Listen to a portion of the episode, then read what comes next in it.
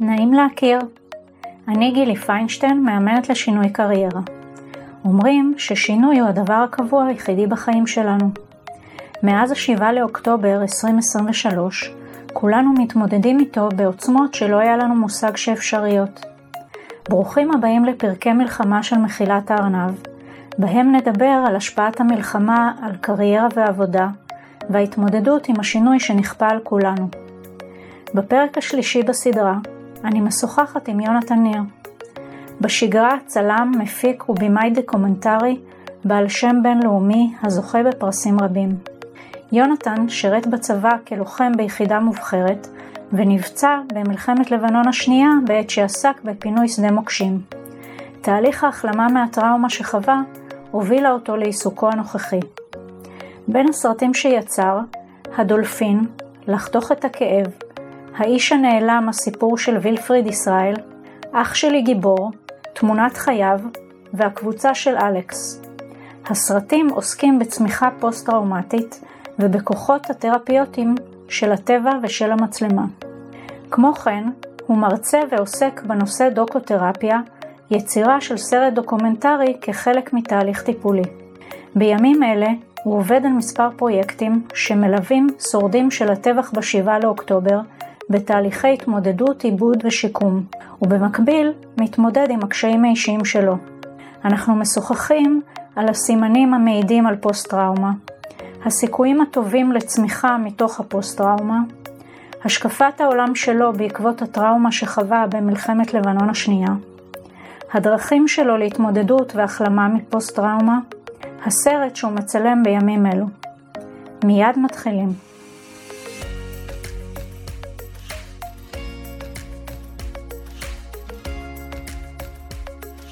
שלום יונתן ניר, ברוך הבא למחילת הארנב. שלום, מה שלומך? אני בסדר, יחסי, היום אומרים אה, בסדר יחסי. מה שלומך בימים אלו? אני חושב שכמו כולם, נע בין שמחה גדולה לבין עצב עמוק, בין תקווה לבין ייאוש. ייאוש כבר לא כל כך, בהתחלה היה תחושה כזאת, אבל לאט לאט אני הרגשתי שאני פוגש יותר ויותר אנשים עם אור בעיניים ועם אה, לב פתוח, שהבינו שיש פה שעה גורלית שבה צריך לשנות את התפיסה שלנו לגבי המציאות. התחיל להבין שאנחנו אה, לא נפרדים כמו שאנחנו חושבים, אנחנו הרבה יותר קשורים אחד לשני, גם כיהודים, גם כבני אנוש. גם כישראלים. לא סתם, אני חושב שיש בישראל היום אה, התנדבות מאוד גדולה. כל אחד בדרכו מנסה לעשות משהו טוב לאחר. יש בזה משהו מרפא. כשאתה מעביר דרכך איזושהי אנרגיה חיובית למישהו אחר, אתה מרגיש יותר טוב. המבקש על חברו נענה תחילה, אומר אה, חברי היקר אדי גורדון. וזה מאוד מאוד נכון, אם אתה יוצא מעצמך ונמצא שם בשביל האחר, אתה מרגיש יותר טוב, ואנשים מבינים את זה. אז החמלה אני חושב, מתפתחת עכשיו יותר ויותר בחברה הישראלית. התובנה של מה המדיה יכולה לעשות לנו לרעה, אולי גם אפשר להתחיל לדבר על מה המדיה יכולה לעשות לנו לטובה. מדיה, הצילום, ה storytelling.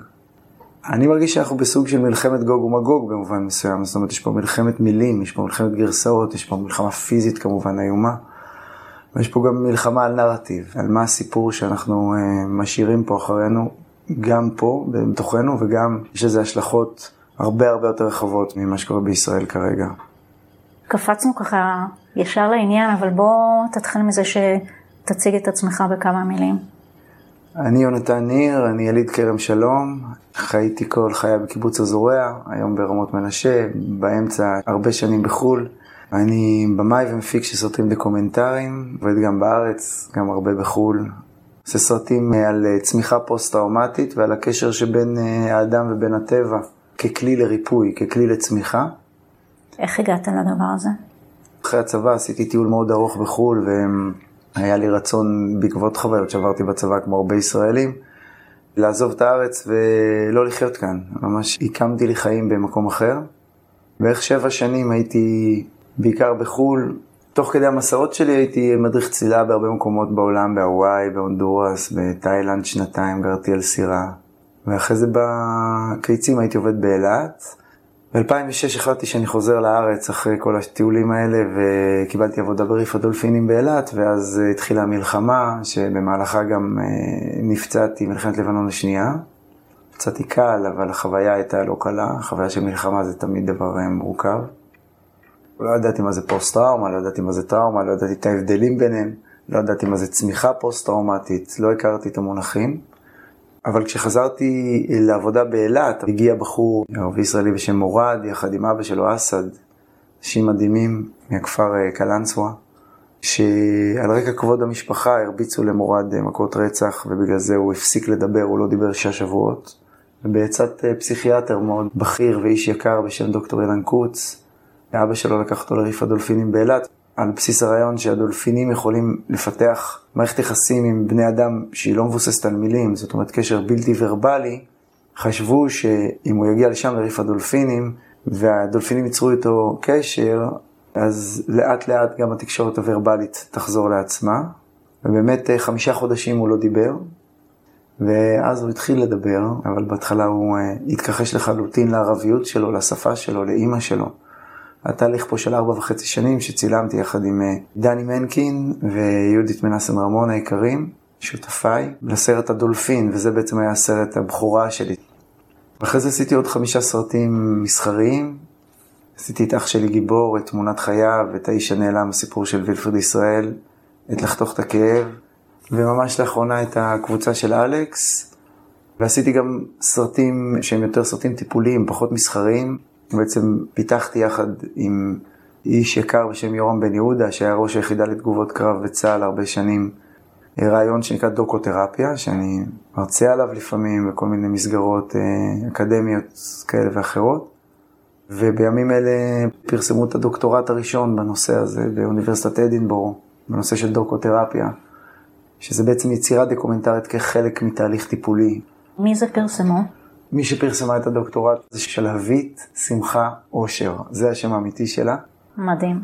היא ישראלית שעבדה הרבה מאוד שנים עם פרופסור טל בן שחר, והתחילה ללמוד פיל מדיסין באוניברסיטת אדינבורו, אצל אה, יוצרת מדהימה בשם אימי הרדי, שחקרה הרבה מאוד את הקרבה למוות ככלי לצמיחה. ואז אמרו לה, היי, אולי כדאי שתראי את ההרצאת TED שאני עשיתי על דוקותרפיה, כי זה אותו דבר. אנחנו כמובן גם תרמנו הרבה ידע וכתבנו והבאנו דוגמאות, גם יורם וגם אני. זה רק דוגמה לזה שרעיונות יכולים לצוץ אצל הרבה אנשים במקביל, ויש עוד אנשים בארץ שמלמדים דוקותרפיה היום. בשבילי היום אה, דוקותרפיה זה לא רק עוד טכניקה או רעיון טיפולי שאפשר לעבוד איתו, אלא זה משהו שאני משתמש בו ביומיום. זאת אומרת, אני, בגלל שאני רואה את המציאות דרך מצלמה כל כך הרבה שנים, אז בשלב מסוים אתה מתחיל להבין שהמצלמה היא בעצם, או כל האומנות הזאת של storytelling אודיו-ויזואלי, זה כלי להבנת הנפש וזה גם להבין שהמודעות שלנו היא הרבה הרבה יותר ניתנת לכיוון. אני עושה סרטים בימים האלה על המצב, סרטים שהתכלית שלהם היא לא רק לעשות סרט דרמטי, אלא לייצר נרטיב טוב ומיטיב עבורי, עבור האנשים שאני עובד איתם ועבור הקהל בסופו של דבר. התפיסה שלי, והיא לא שלי, כן, כי תפיסת עתיקת יומין, מהמון המון תרבויות, מהמון המון מסורות, שבסופו של דבר הדבר היחיד שקיים הוא הרגע הזה. וברגע הזה אני מייצר איזשהו דמיון לגבי העתיד. זאת אומרת, יש עבר שהוא עבר ואין לי מה לעשות בקשר אליו, אני לא יכול לשנות אותו. יש את ההווה שבו אני נוכח. כמו שהבודהיסטים אומרים, המציאות היא הוויה שנולדת ונכחדת כל הזמן. זאת אומרת, יש רגע ועוד רגע ועוד רגע, וזה מאוד דומה לסרט. הרי מה זה סרט? סרט זה 25 תמונות בשנייה. כשאתה מחבר אותם ביחד זה הופך להיות תנועה. עכשיו, יש גם מה שנקרא voice over בדוקומנטרי. מה זה voice over? אנחנו לא רק הגוף הפיזי שלנו. אני יכול לנסוע באוטו, והמחשבה שלי תהיה במקסיקו לפני 20 שנה. וזה קורה לכל אחד מאיתנו, רק שאצל רוב האנשים זה קורה באופן שהוא בלתי מכוון. ומה שמחמיר את התופעה הזאת זה טראומות. תגובה פוסט-טראומטית לטראומת עבר זה בעצם שאני נמצא כרגע בהווה, טריגר מסוים מאיר בי משהו מהעבר, ואז בהווה הזה אני מייצר עתיד מדומיין טראומטי לעצמי. בואו רגע ניקח את זה לשבת 7 אה, באוקטובר לדוגמה. אתה אומר שאנשים שנמצאים היום בהווה, שהוא כבר לא השבת, ה-7 לאוקטובר, יכול להיות שתעלה להם איזושהי מחשבה, איזשהו אה, אירוע, משהו ידליק אצלהם את ה... אני רואה היום תינוק, אני יכול להיזכר ב-7 לאוקטובר, אוקיי? כל דבר הוא טריגר. עכשיו, האם הטריגר זה מניע תגובה פוסט-טראומטית שהיא מעל למה שהפסיכיאטר ייתן עליו אה, תרשים כזה או אחר, או קנאביס רפואי, או, או הכרה על ידי הממשלה, אותי זה לא מעניין, אני לא בעולם הזה. אני יודע מהם התסמינים של פוסט-טראומה. שהם? בואו תחכים אותנו. בואו נתחיל מה... מהקלים לקשים דווקא, אוקיי? ראייה פסימית של העתיד זה תסמין מוכר של פוסט-טראומה. האשמת העצמי או האשמת הזולת, תסמין מוכר של פוסט-טראומה.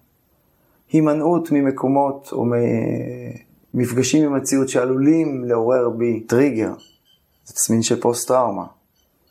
כמובן התקפי חרדה, דיכאון, זעם, חוסר אמון, חוסר אמון במערכות, חוסר אמון בטוב האנושי, תסמין של פוסט-טראומה.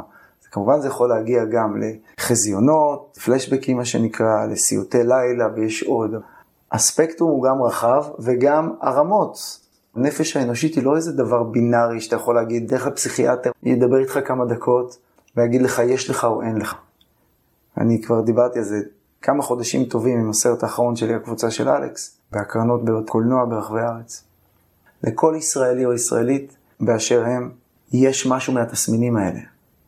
עכשיו, בגלל שאנחנו מחוברים אחד לשני ואנחנו משפיעים אחד לשני, יש תסמינים פוסט-טראומטיים קולקטיביים, זאת אומרת שכשאני פוגש אדם כעוס או מפוחד זה מיד משפיע עליי. אנחנו יודעים היום שיש טראומטיזציה משנית, שיש העברה בין דורית. bottom line הוא שהפוסט-טראומה היא נוכחת בישראל, כל הטראומה היא נוכחת כרגע, היא עדיין מתקיימת ביום-יום, ויש תסמינים פוסט-טראומטיים שברגע שאנחנו מכירים אותם, אנחנו יכולים להתחיל לזהות אותם לא כאני, כי אין אני. אני הרי כל הזמן משתנה. אין תא אחד בגוף שלי שהוא זהה לתא אחר שהיה בגוף שלי לפני שבע שנים.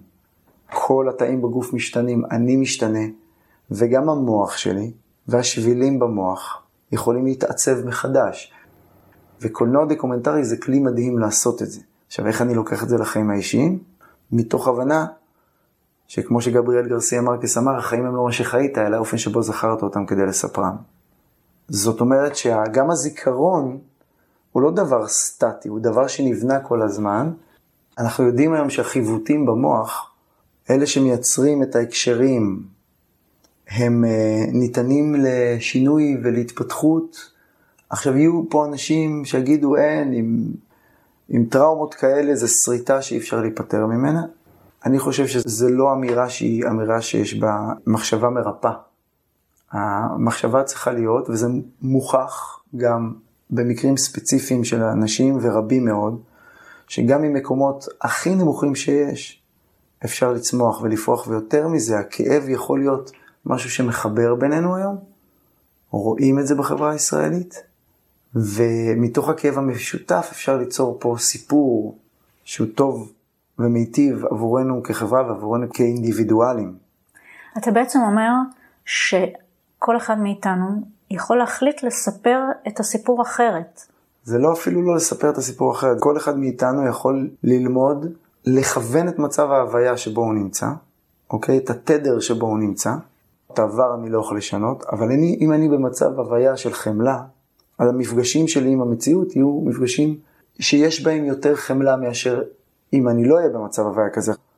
אני אומר את הדברים האלה ואני מיד חושב על כל האנשים מניר עוז, שאני עובד איתם בימים האלה, שבאמת לא עשו דבר רע בחיים שלהם, ואיך יכול להיות שהם עברו את הזוועות האלה.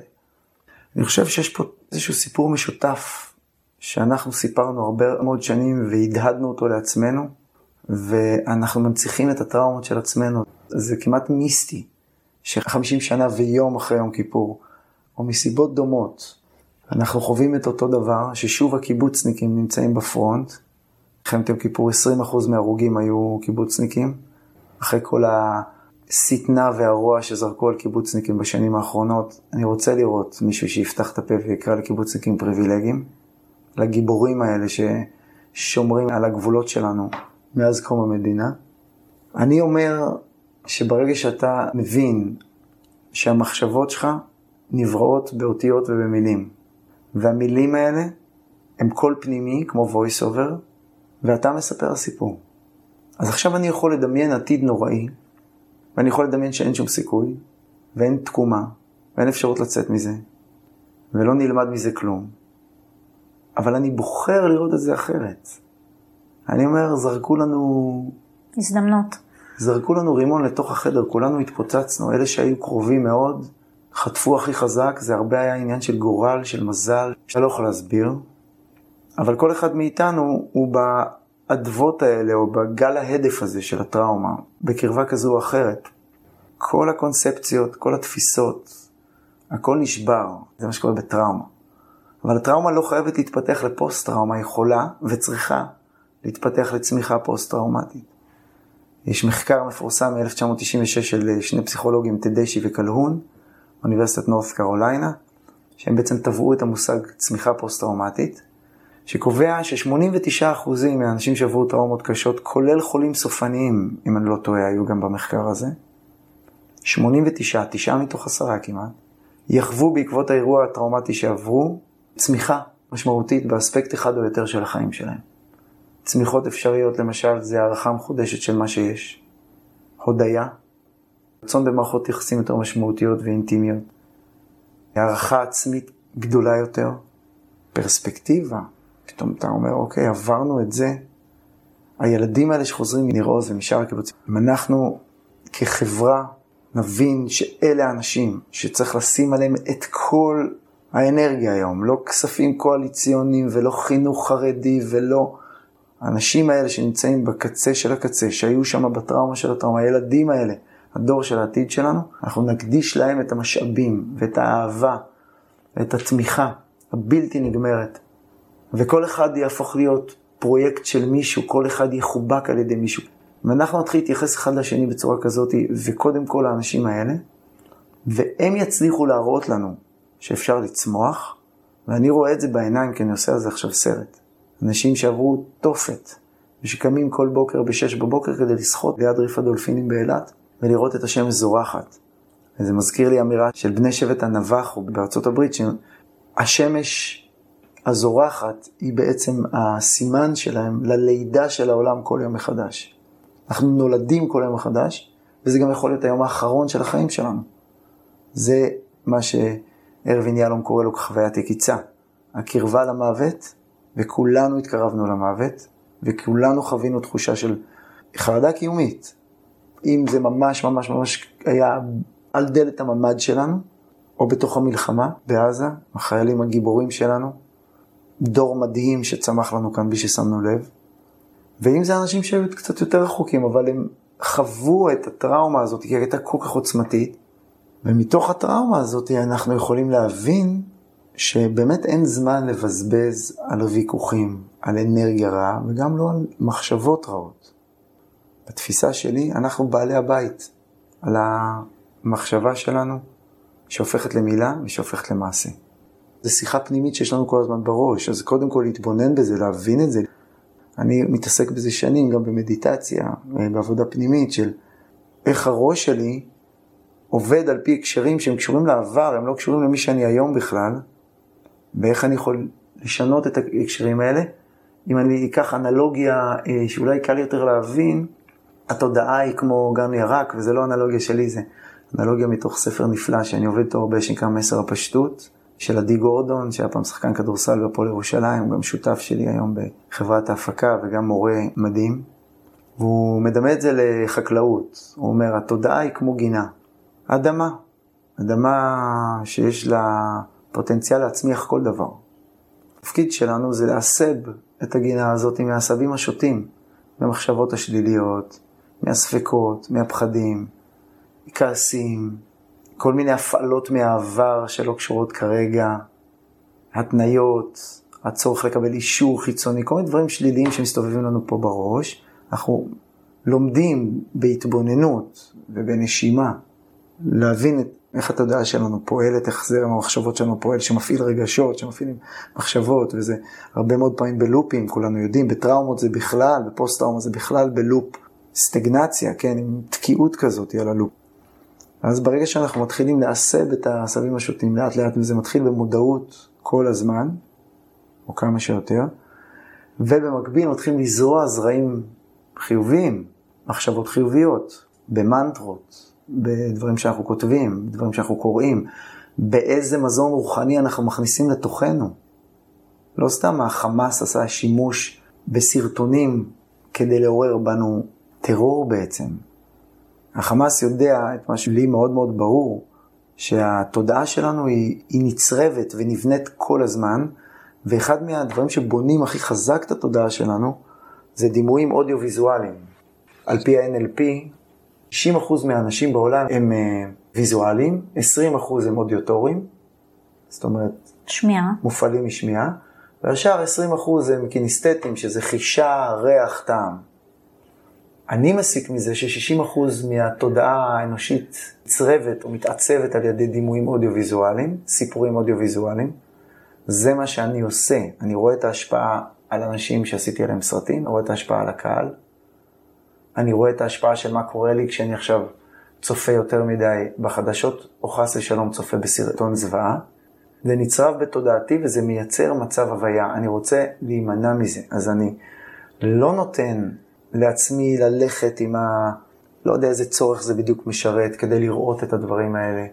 מצד שני, אני גם לא מתנתק לגמרי מהחדשות, אני יודע כל יום מה קורה, אבל אני במודעות על הדבר הזה, כי יש איזו משמעות על עיצוב התודעה, על החיווטים שיש לי אחר כך במוח. בהתחלה זה נורא קשה, אני בתוך זה שלוש שנים, הייתי בתוך הבודהיזם כמה שנים. אבל כל החוכמות העתיקות בסופו של דבר מספרות לנו אותו סיפור, וכולן עשו שימושים בסיפור ובאותיות ובמילים, והיום יש לנו גם תמונות. וכשאתה מחבר את הכל ביחד עם מוזיקה ודיאלוגים ותהליך, אתה מקבל סרט דוקומנטרי. זאת אומרת, החיים הם כמו סרט דוקומנטרי, ואנחנו עכשיו הצלמים, הבמאים, האורחים, ואתה יכול להחליט איך אתה עושה reframing לתמונה. חזון של נביא ישראל זה שלום עולמי, זה החזון, לשם צריך להתכוון.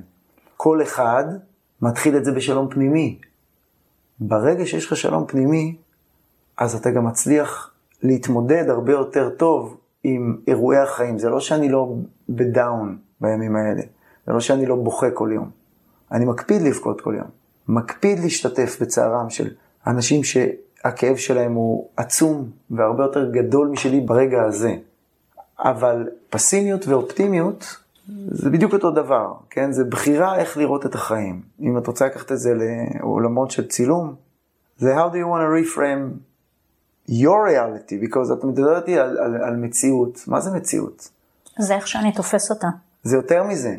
המציאות מתהווה ונכחדת בכל רגע, והיא מתקיימת בתוכי, היא לא מתקיימת בחוץ. קורים דברים בחוץ, בסופו של דבר אין לי מה לעשות בקשר למה שאין לי מה לעשות. יש לי מה לעשות רק בקשר לתגובה שלי למה שקורה. אין לי הסבר לדבר הזה שחווינו בשביעי לעשירי. אני מייצר בתגובה שלי לנסיבות חיי, כמו שאמר ויקטור פרנקל, אבי הלוגותרפיה, ששרד את אושוויץ, הוא אמר, מתי המעט שנתנו את פת לחמם האחרונה לאנשים שהם בכלל לא הכירו במחנות ההשמדה, הם הוכחה מספקת לכך שאפשר לקחת מאיתנו הכל חוץ מזכות הבחירה. וזכות הבחירה היא איך להגיב לנסיבות חיינו המשתנות, לא משנה מה יהיו. אני מאוד מאוד מאוד מאמין בגישה הזאתי, והיא עובדת לי גם. שזה הכי חשוב. אני רוצה להחזיר אותך לשבת ההיא. איפה זה תפס אותך? פה ברמות מנשה, בבית שלי, החמוד. קיבלתי הודעה מחבר שהייתי אמור uh, לצלם איתו ביום שני, שהוא בשייטת, שהוא לא יכול להגיע ליום צילומים כי הוא גויס. פתחתי ynet, התחלתי להתעדכן. בלילה הראשון הלכתי לישון בדמעות ובדיכאון, כי חשבתי שיש 200 הרוגים, או 150 הרוגים, אני לא זוכר מה. ומיום ליום זה הלך וצמח והתגלו סיפורי הזוועה. אני בעצמי קיבוצניק, נולדתי בכרם שלום, אז הכל גם היה מאוד מאוד קרוב אליי. מה אתה עושה מאז אותו יום בכל הימים האחרונים? אני חושב שבין שבוע לשבועיים ראשונים הייתי רק בניסיון של לאסוף את עצמי ואת הילדות שלי ו...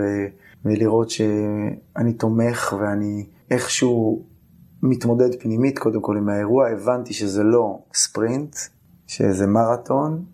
אני מגיל צעיר עושה טריאטלונים, אני מאוד אוהב ריצות ארוכות ושחיות ארוכות. הבנתי שזה הולך להיות הרבה זמן, ושזה בסדר שאני עכשיו לא נכנס בכל הכוח ל... לנסוע לדרום ו- ו- ולהתנדב פה ולהתנדב שם, לקחתי אוויר איזה שבוע, שבוע וחצי, אז נסעתי לחבר'ה של נובה, ועכשיו מתפתח איתם איזשהו פרויקט, ועם חבר'ה של ניר עוז באילת, ויש איתם פרויקט של ליווי של התהליך התרפויטי המדהים שחלק מהם עוברים שם. מה זה אומר? אתה יכול לפרט על זה קצת? כן, זה סרט שאנחנו קוראים לו מועדון הזריחה, שמספר על uh, הקיבוץ המדהים הזה, על ניר עוז, על האנשים המופלאים, שבאמת עברו אירוע שאי אפשר בכלל לתאר. היו להם 75 חטופים, תודה לאל, השתחררו כמה בימים האחרונים, הרבה, אבל יש עוד המון בפנים. היו להם 40 הרוגים, הקיבוץ נחרב, זוועות, וחלק מהאנשים בעזרתם המדהימה של חבורה של מתנדבים וסתם אנשים טובים, אילתים, בעולמות הצלילה ועולמות הצלילה החופשית והשחייה, הם מתכנסים על חוף כל בוקר, חוף הזריחה, מועדון הזריחה, לראות את השמש זורחת, חושך לאור. מסע של, של גאולה, של גאולה פרטית קודם כל, של כל אדם עם עצמו, ויש שם אנשים שעברו זוועות שאי אפשר לתאר, ומדברים עם עיניים בורקות על האושר שלהם. מישהי אחת, כן, אמרה לי, אני מאושרת כי אני יודעת שאני יכולה למות היום. אז אין לי זמן לבזבז על לבחור להיות לא מאושר ולא בהודיה על מה שיש. כי בסופו של דבר, גם זאת בחירה. נכתב, אני לא זוכר איפה, החיים והמוות, נתתי לפניך הברכה והקללה, ובחרת בחיים. איך אנחנו, באמצעות זה שאנחנו לומדים לשנות את התדר, לכל מחשבה יש תדר, לכל מצב הוויה יש תדר. כן. שאי לך הביתה, תהמהמי לך מנטרה שעוסקת בחמלה. ואת תרגישי אוטומטית שהשבילים במוח מתחילים להיות השבילים שאנחנו רוצים שיהיו לנו, ולא אלה שנצרבו בנו על ידי טראומות העבר. זה לא יום, זה לא יומיים, אני עובד בזה שנים, זה כל מה שאני עושה במהלך היום. מי שמכיר אותי יודע שזה מה שאני עושה.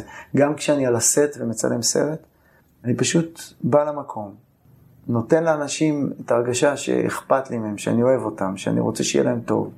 זה קודם כל המטרה היא להניח איזושהי תשתית אנושית שתאפשר תיקון, שתאפשר ריפוי. עכשיו המצלמה היא כלי נפלא שיכול ללמד אותנו איך המודעות שלנו פועלת. קודם כל, היא מלמדת אותנו שאת רואה את המציאות שונה לגמרי ממני, ושהמציאות משתנה כל רגע, פריים ביי פריים. ב' שיש לי את היכולת להחליט אם אני אסתכל לכאן או לכאן, אם אני עושה פרספקטיבה כזו או אחרת, אם אני עושה זום אין או זום אאוט. איך אני מפסל באור, האם אני מתייחס לחושך, איך אני משתמש בחושך כדי להעצים את האור, ולא ממקד את תשומת ליבי בחושך. הרי בחושך הכי גדול מאירים הכוכבים. אתה לא יכול להיות כוכבים ביום. אתה צריך חושך כדי להיות מודע לפעמים לאור. ואני רואה אור עצום בחברה הישראלית בימים האלה, הולך וגדל, אני מאוד מאוד אופטימי. שזה טוב. אני חושבת שכל יום צריך לחיות אותו הכי טוב שאפשר. בלי קשר לאיזושהי תחושה של סוף או משהו כזה, להיות מסוגל בסוף היום לבוא ולהגיד, עשיתי את היום הזה הכי טוב שאני יכול. זה לא אומר שהיה יום מצוין. יכול להיות, כמו שאתה אומר, ימים כאלה שהם ימים קשים, במיוחד בתקופה הזאת, עדיין ביום עצמו, איך אתה עושה אותו הכי טוב שאתה יכול. אני אדבר איתך על משהו נוסף, וזה על הדמיון. אלברט איינשטיין אמר שהדמיון חשוב מהידע, כי הידע הוא מוגבל והדמיון חובק עולם. אנחנו נמצאים בסיטואציה שבה כל תסריט הוא אפשרי. עוד חצי שנה אנחנו יכולים להיות עם פצצת אטום איראנית על תל אביב, אבל מצד שני אנחנו גם יכולים להיות במציאות אחרת של פתרון מסוים מול... כלל אזורי. כלל אזורי, כן, כלל אזורי. זה הזוי וזה הזוי. כן. אנחנו בתוך סרט הזוי. אם הייתי אומר לך שלושה חודשים לפני השביעי לעשירי שזה מה שהולך לקרות, אני לא חושב שהרבה אנשים היו מאמינים בזה. העוצמה, האכזריות, המגניטוד של הדבר הזה, ה-200 חטופים שהיו שם, יותר, 240 בשלב מסוים. כמעט 250. ילדים, נשים וטף, אנחנו נמצאים בתוך תסריט דמיוני לחלוטין, שמי שבנה אותו זה התודעה האנושית, הקולקטיבית. כן, אני חושבת שגם חמאס לא תיארו לעצמם את הדבר הזה. האם נוצרו קשרים חדשים בעקבות הדברים שאתה עושה היום במלחמה? ברור. כשאני אומרת קשרים חדשים, זה דווקא אנשים שלא חושבים כמונו אותו הדבר במצב הרגיל. כי אתה קיבוצניק ואתה עם ניר עוז וזה קיבוצניקים. אני ואתה יש לנו דעות אה, פוליטיות שהן אה, דומות. השאלה האם הצלחת ליצור היום, במציאות של היום, קשרים חדשים שהם אנשים שהם לא בקבוצת השווים שלך, אם אפשר לקרוא לזה ככה. אני לא, לא כל כך מתחבר לחשיבה הזאת. זה קשור לביחד שאתה דיברת עליו, כי ביחד זה לא אני ואתה, אנחנו היינו ביחד גם אני, קודם. אני, קודם כל, גם במועדון הזריחה בסרט שאנחנו עושים, אז יש ביביסט שמגיע בבוקר ומדבר עם הקיבוצניקים וגם נותן להם גלגל הצלה. באיזה מובן? שם איזה בחור אחד שהיה, זה האח הראשי של המרפאה בניר עוז, אתה רק יכול לדמיין לעצמך מה הוא היה צריך לזהות ולכמה הוא היה צריך לדווח. והאיש הזה בא לשחות, אבל הוא לא יודע לשחות. בסוף מי שהיא מייצרת איתו מערכת יחסים מאוד עמוקה, זה דווקא איש שהוא ימני מאוד. אני לא מסתכל על הדברים בצורה כזאת יותר, אני מסתכל על הדברים ממעוף הציפור, ואני אומר את הדבר הבא. ברגע שאנחנו מבינים שאין את מי להאשים ואין לאן לברוח ואין למה לצפות, ולא עוסקים בתולדה, במה יקרה בעתיד אם אני... אני אעשה את הדבר הנכון, אני אהיה במצב ההוויה הנכון, אני אהיה עם האנשים עם הלב שלי פתוח. נפגעת כלכלית כתוצאה מהמלחמה הזאת? אני נפגעתי פגיעה די רצינית, כי בעצם אני מתפרנס מהרצאות ומהקרנות של הסרטים שלי בבתי ספר. אני עובד הרבה בבתי ספר עם סרט שנקרא אח שלי גיבור, בעיקר, גם עם הדולפין ותמונת חייו, והאיש הנעלם קצת, אבל בעיקר עם אח שלי גיבור. מרוויח כסף בין אוקטובר למאי, ואז בחודשים הבאים יש לי הרבה פחות עבודה, והפקות כרגע, יש כמה הפקות, אבל הן... לוקחות זמן. הן לוקחות זמן עד שאתה מתחיל אה, להתפרנס מזה בעצם, אז אני מאוד נפגעתי כלכלית. יהיה בסדר, ויש לך להגיד תודה על זה שאני קם בבוקר ואני נושם, אני עושה את זה כל יום, ובכל מפגש שיש לי עם אנשים, אני אומר תודה על המפגש אני מרים טלפון לפעמים לאנשים, שואל אותם מה שלומך, איך אתה עובר את התקופה. אומרים בסדר, וזה, וגם לאנשים קשה להגיד שטוב להם לרגע. שזה גם, כן. הם מרגישים אשמים, אשמת ניצול, זה חלק מהתסמינים של פוסט-טראומה. זה עניין של הכרת הטוב, זה עניין של לכוון את המצלמות שלנו, את העיניים שלנו, את האוזניים שלנו, למקומות הטובים יותר בכל סיטואציה. תמיד אומרים שאם אתה קם בבוקר ואתה מתחיל את היום בהכרת תודה, אז מן הסתם היום שלך יתחיל יותר טוב, ואז יש סבירות טובה שהוא יימשך יותר טוב. את יודעת, יש היום בחברה הישראלית כל כך הרבה דברים להסתכל עליהם. יאללה, בוא תגיד לנו אותם למאזינים שככה מתקשים למצוא. אחוז ההתנדבות בחברה הישראלית גבוה מאי פעם. התנדבות מורידה תסמינים של דיכאון, קראתי באיזשהו מקום. דרך אגב, גם פעילות גופנית. זה בסדר, התנדבות זה פעילות גופנית גם. וגם, חקלאות בעיקר. וגם החקלאות והשהייה בטבע והחיבור עם האדמה, חיבור עם הים. יש המון המון המון המון כלים לריפוי. אני מוגדר על ידי המדינה כפוסט-טראומטי, אבל אני לא רואה את הטראומה שלי כמשהו שלילי היום. וחוויתי הרבה מאוד שכול בין גיל 18 ל-21 איבדתי חמישה אנשים מאוד מאוד קרובים אליי, חבר מהצוות, שני חברים מהכיתה, חבר מכיתה מעליי, בן דוד. בילדותי בת דודה שלי, הדס קדמי, זיכרונה לברכה, נחטפה ונרצחה.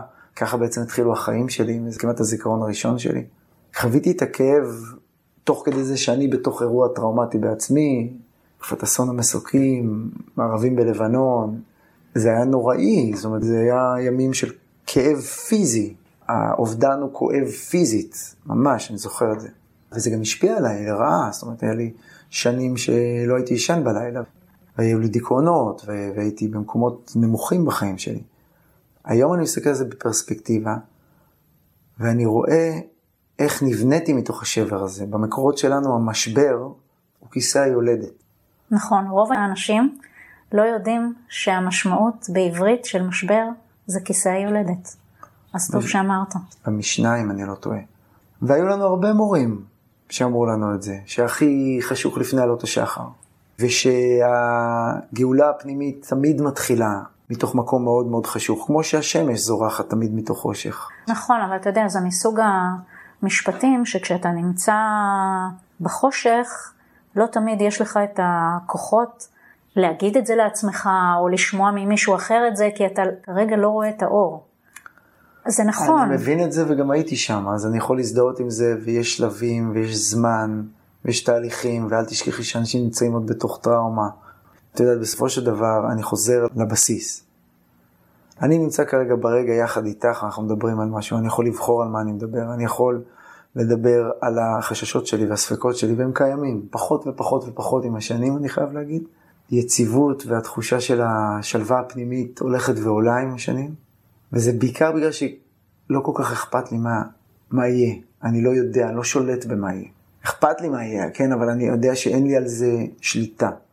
יש לי רק את היכולת לכוון את עצמי במחשבותיי, בדיבורי ובמעשיי, בכל רגע ורגע, באמצעות האותיות והמילים שמייצרות את השיחה הפנימית. בתפיסה שלי, אני הבעל הבית של ה mind שלי. האם היום יש לך תובנות לגבי אה, דרך ההתמודדות עם משבר? משהו חדש שלא היה לך קודם, לפני המלחמה? האמת שלא. רק הבנתי ש... שזה הסיפור, לפחות בשבילי. את יודעת, אני צמחתי מתוך משברים, ואני מתכוון לעזור לכמה שיותר אנשים אחרים לעשות את זה. אבל בסוף זה לא אני עוזר למישהו. זה בן אדם מחליט בבוקר אם הוא קם לשחות עם דולפינים או לא. ויש שם אנשים שמאפשרים לדבר הזה לקרות, ואז זה בחירה. היום קיבלתי טלפון שהגיעו מלא אנשים היום. שחיינים, חלק מנירות, אולי גם כרם שלום יבואו בסוף. ופה את החיבור, כי כרם שלום זה קיבוץ ימני, ונירו זה מאוד שמאלנים. אנחנו צריכים לייצר, כל אחד בתוכו, את התשתית לריפוי, כמה שאפשר. אתה חייב להעמיק פנימה לתוך עצמך, כדי למצוא את היופי, וכשאתה מתחיל להתכוונן על היופי, וזה למדתי מעמוס נחום, מורי היקר לצילום ובכלל החיים, תמונת חייו. תמונת חייו, אחד המנטורים שלי, הוא זכה לפני שבוע בנוגי אווארדס, שזה האוסקר של עולם האוקיינוסים, כמובן הישראלי הראשון. הוא לימד אותי, הוא שאל אותי, אתה לוקח מצלמה ביד, לפני שאתה הולך לצלם, מה הסיפור שאתה רוצה לספר? והוא נתן לי תרגילים, הוא אמר לי, אתה קם בבוקר, בתוך המלון, הייתי איתו באיזה מסע לצילום של נמרים ופלים בסרי לנקה ב-2007, בתור עוזר שלו, אחד על אחד שבועיים, עם האיש המשוגע והמדהים הזה. איש שלא מכיר בצמד המילים בלתי אפשרי. אין לו את זה בלקסיקון, זה לא קיים. בגלל שהוא לא מאמין בצמד המילים בלתי אפשרי, הוא פרץ את הגבולות האפשריים בעולם הצלילה עם בעלי חיים גדולים ימיים, וצלל עם אנקונדות, וצלל פנים אל פנים ללא הגנה ממרחק אפס, עם נובים בסרט שלנו, כמובן עם כרישים, עם אורקות, עם תנינים, עם נבטנים, באמת יש לו פורטפוליו צילומי שאין כמותו בעולם. אז הוא אמר לי, אתה קם בבוקר, לפני שאנחנו נפגשים לקפה בחמש וחצי במסעדה, ויוצאים לשטח לחפש נמרים ופילים לפני הזריחה, אתה צריך להביא לי עשר תמונות של יופי מתוך החדר שלך. אמרתי לו, מה פתאום מתוך החדר עכשיו עשר תמונות? אמר לי, זה המשימה שלך. בחרת בבוקר זלזלתי קצת, לא הבאתי אף תמונה, הוא אמר לי, מחר אתה מביא. למחרת הבאתי תמונות מהמרפסת. הוא אמר לי, לא מהמרפסת, מבפנים. ביום השלישי הבאתי שלוש, ביום הרביעי הבאתי חמש, ובסוף הצלחתי להביא עשר. זה מה שבעצם המצלמה מלמדת אותנו על המודעות שלנו. האדם נמצא איפה שמחשבתו נמצאת. האדם נמצא איפה שהמודעות שלו נמצאת. אני, דרך אגב, כשאתה דיברת על התרגיל הזה שהוא נתן לך, ישר קפצה לי ההקבלה בעצם אה, על כל אחד מאיתנו היום, במציאות של היום, שאנחנו נקום מחר בבוקר, ובואו נחפש את העשר תמונות הפנימיות, אנחנו יכולים לעשות את זה בחדר, כמו שהוא ביקש, או בפנימי שלנו. זאת אומרת, לקום בבוקר ולבוא ולהגיד עשרה דברים טובים, שהם טובים בחיים שלנו או בעצמנו. מה שאמרת עכשיו זה בדיוק זה. הניסיון שלנו לחפש כל הזמן את האושר כאיזה אישור חיצוני, אם עכשיו יהיה שלום, אז אני אהיה מאושר. לא, אם יהיה שלום בתוכך, ואתה תהיה מסוגל, או תהיי מסוגלת אה, למצוא את, ה, את השלום הפנימי, אז משם זה יצא החוצה, זאת אומרת, כל הראייה הזאת שזה בא מבחוץ פנימה, היא שגויה. נכון. המציאות נבנית מבפנים החוצה. ללא ספק. המחשבה הזאת שמשהו תלוי בחיצוני, אז כמו שאמרת קודם, אם הכל זה חיצוני, אז אני אין לי השפעה על שום דבר, ואז מן הסתם אני כן אקח את כל החיים לכיוונים מאוד שליליים, אבל אם אני אחשוב על זה, שאני, טוב לי עם מה שאני כן יכול להשפיע, ואני לא מושפע מהדברים החיצוניים, או לפחות מקטין את ההשפעה שלהם, אז אני ארגיש יותר טוב. והדבר המדהים הוא שאם אתה מצליח להיות במצב הוויה טוב ומיטיב, אז לא רק שהעתיד הולך לכיוון יותר טוב ומיטיב, אלא גם העבר שלך פתאום מקבל את ההקשרים הטובים והמיטיבים. הזיכרון שלך, המודעות שלך, גורמת למגרות מסוימות במוח שלך להיפתח. אני הרי לא זוכר את כל החיים שלי. אני זוכר הרבה מאוד פעמים את מה שצילמתי. אני חושבת שאנשים, אני יודעת גם על עצמי, שיש דברים שאתה לא באמת זוכר אותם, אבל יש תמונה מהסיטואציה, ואז הסיטואציה הופכת להיות מה שיש בתמונה. עכשיו תוסיפי לזה את זה שאנחנו נמצאים בעידן מספרי הסיפורים, כן? מעולם בהיסטוריה האנושית לא סיפרו כל כך הרבה סיפורים, כל כך הרבה אנשים וכל כך הרבה אנשים אחרים ולעצמם, בכל כך הרבה פורמטים אודיו-ויזואליים ובתפוצה כה נרחבת כמו היום. לא היה דבר כזה. אתה מתכוון לאפשרות של הרשתות החברתיות וכל ה... אני מדבר על זה שלפני 20 שנה, אם היית רוצה לכתוב את הגיגיך ולהגיע לתפוצה רחבה, היית צריך להיות עיתונאי. או סופר. ואם היית רוצה לעשות את ההשפעה הזאת באמצעים אודיו-ויזואליים אחרים, היית יכול להיות צלם, במאי, אבל מתי מעט היו כאלה. היום על פי מחקרים, זה אתר אינטרנט שקראתי, אנחנו מצלמים 57 אלף תמונות בכל שנייה. כולנו צלמים, כולנו במאים, כולנו מחליטים לאן לכוון את המצלמות שלנו, כולנו מבינים מה זה zoom in ו zoom out, כולנו מבינים מה זה framing ו reframing. יותר ויותר אנשים מבינים מה כוחן של מילים. התודעה מתעצבת באמצעים אודיו-ויזואליים. אוקיי. Okay. מה התכנון שלך לעתיד? אשתדל לעשות טוב. אשתדל לספר סיפורים מעוררי השראה, בעלי ערך טוב ומיטיב, קודם כל עבור הישראלים כרגע, אבל בתפוצה בינלאומית, ואני עובד על כמה פרויקטים כאלה, ובעצם לייצר את הנרטיב הישראלי החדש.